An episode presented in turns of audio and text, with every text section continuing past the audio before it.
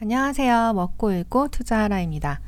오늘은 이케이도 준의 한자와 나오키에 드러난 일본 경제의 추락에 대해서 이야기를 해보려고 합니다. 이 책은 많은 분들이 이미 아시겠지만 드라마로 더 유명하지만요. 오늘은 책 이야기를 중심으로 설명을 하도록 하겠습니다. 그러면 간단하게 줄거리를 일단 소개하고 가겠습니다. 주인공인 한자와 나오키는요, 은행원이에요.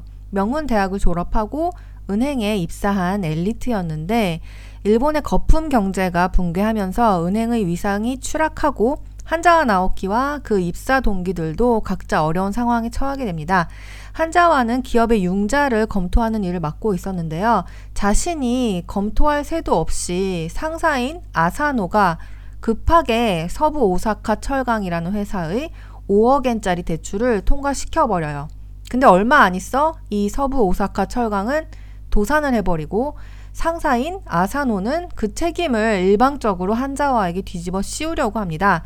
그리고 이 대출금을 회수하려고 회사를 찾아가 보니 사장인 히가시다라는 남자가 엄청 비호감이죠. 막 거만하고 비열하고 교활하고 그래서 한자와는 한편으로는 은행 안에서 아사노의 공격에 방어를 하면서 이 히가시다라는 사장을 쫓으면서 어떻게든 채권을 회수하려고 이리 뛰고 저리 뛰는데요. 그러니까 이 작품을 한마디로 요약하면 사내 정치물 플러스 채권 회수 활극 이 정도로 표현을 할 수 있을 것 같아요. 한국에선 이 책이 출간된 지 얼마 되지 않았지만 일본에서 이 책이 처음 출간된 거는 2004년이거든요. 부제가 오레타치 바브르 뉴 코구미라고 버블 시대의 은행에 입사한 우리들 뭐 이런 뜻이에요. 초반부에 한자와 나오키가 88년에 취직 활동을 하는 장면이 나오는데요. 저자인 이케이도 준이 63년생이라는 점을 생각해 봤을 때 작가가 자신과 동세대의 이야기를 다뤘다는 것을 알 수 있습니다. 이 버블 세대라는 건요, 말 그대로 대학을 졸업했을 때 일본 경기가 최고조의 버블이었던 그 세대를 말하는데요. 일본의 버블 경기가 대충 86년에서 92년 정도까지 진행이 되었다는 것을 생각하면 대충 1965년 전후에 태어난 세대를 칭하는 말이에요. 이 시기에는요, 진짜 웬만한 좋은 대학 나오면 너무 쉽게 취직이 되었고요. 책에도 나왔지만 이 시기에는 어, 학생들을 뽑으려는 기업이 너무 많아서 음, 기업들이 내정자들을 못 뺏어가게 하려고 구속을 시켰다라는 이야기가 나오거든요. 이 구속이라는 게 뭐냐면 내정자들을 안 뺏기려고 리조트지 같은 데다가 이제 호텔을 빌려요. 호텔을 통째로 빌려가지고 거기다 가둬놓고 뭐 먹고 싶은 거 다 시켜도 되고 하고 싶은 거 다 해도 되니까 다른 기업에 연락 받지 마라. 나가서 다른 기업의 뭐 인사팀 이런 사람들 만나지 말라는 거예요. 어, 이 구속에 대해서 책에서 묘사된 내용 잠시 읽어볼게요. 이 멤버들을 만나면 내정을 받고 구속되었던 그 해 여름날이 떠오른다. 디즈니랜드에 가고 하코네 온천에도 갔으며 수영장에도 가고 해수욕장에도 갔다.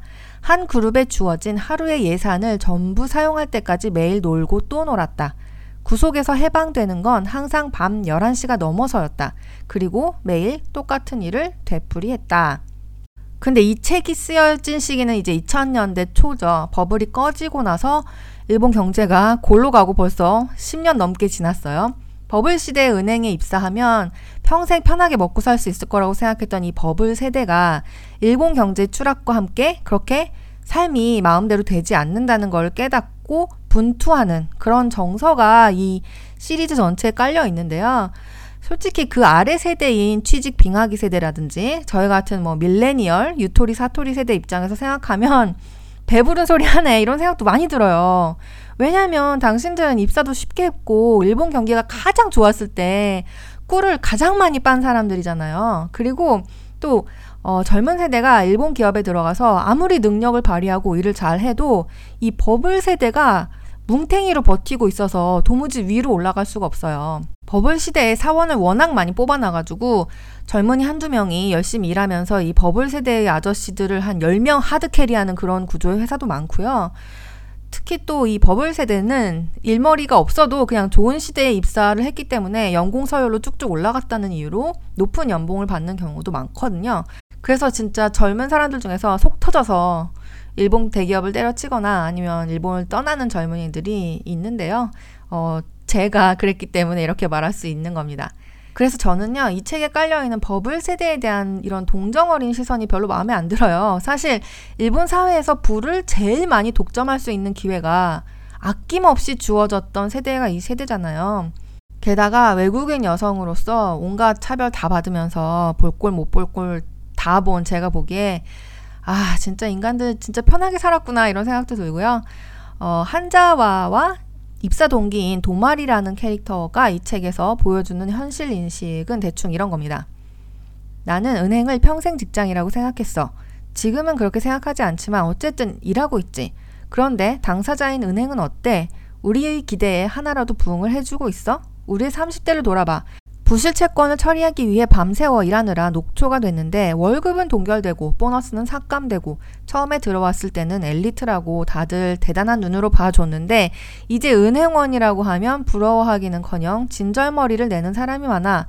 도대체 우리 인생은 뭐였단 말이야.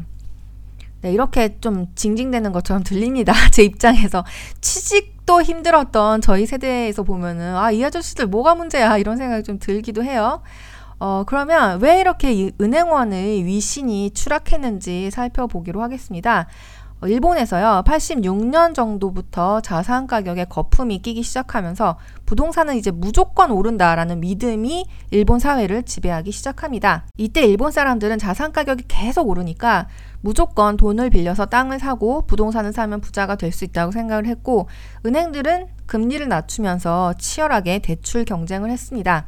회사에서 이 시대에 이제 디즈니랜드를 통째로 빌려가지고 사원들 보고 마음껏 놀다 가라 막 이렇게 했다는 이야기를 듣기도 했고 거리에서 셀러리맨들이 막 만엔짜리 지폐 흔들면서 택시를 잡던 시절이었다 이런 이야기를 제가 선배들한테 많이 들어본 적은 있어요. 근데 이제 이 자산 가격이 거품이라는 인식이 생기기 시작했죠.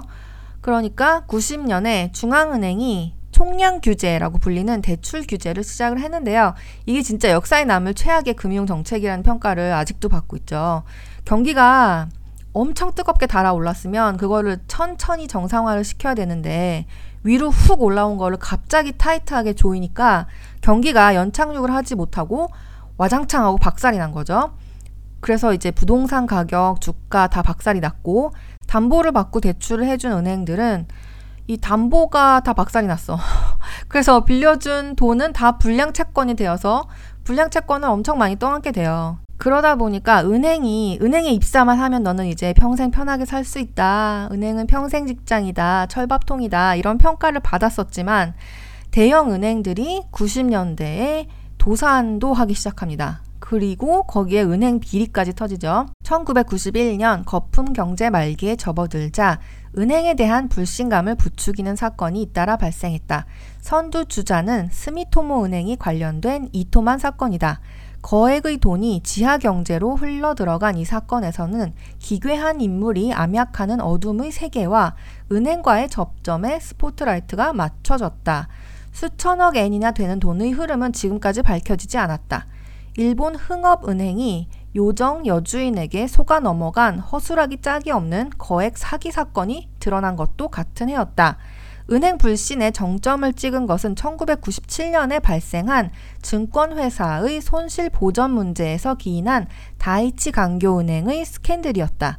옛 대장성의 성접대며 민관 유착이며 잇따라 터져나오는 대형 불상사로 45명이나 되는 파렴치한 관료와 은행원이 체포되기에 이르면서 은행은 신용이라는 간판을 스스로 깨뜨리고 은행 불신이라는 단어로 대단원의 마무리를 지었다.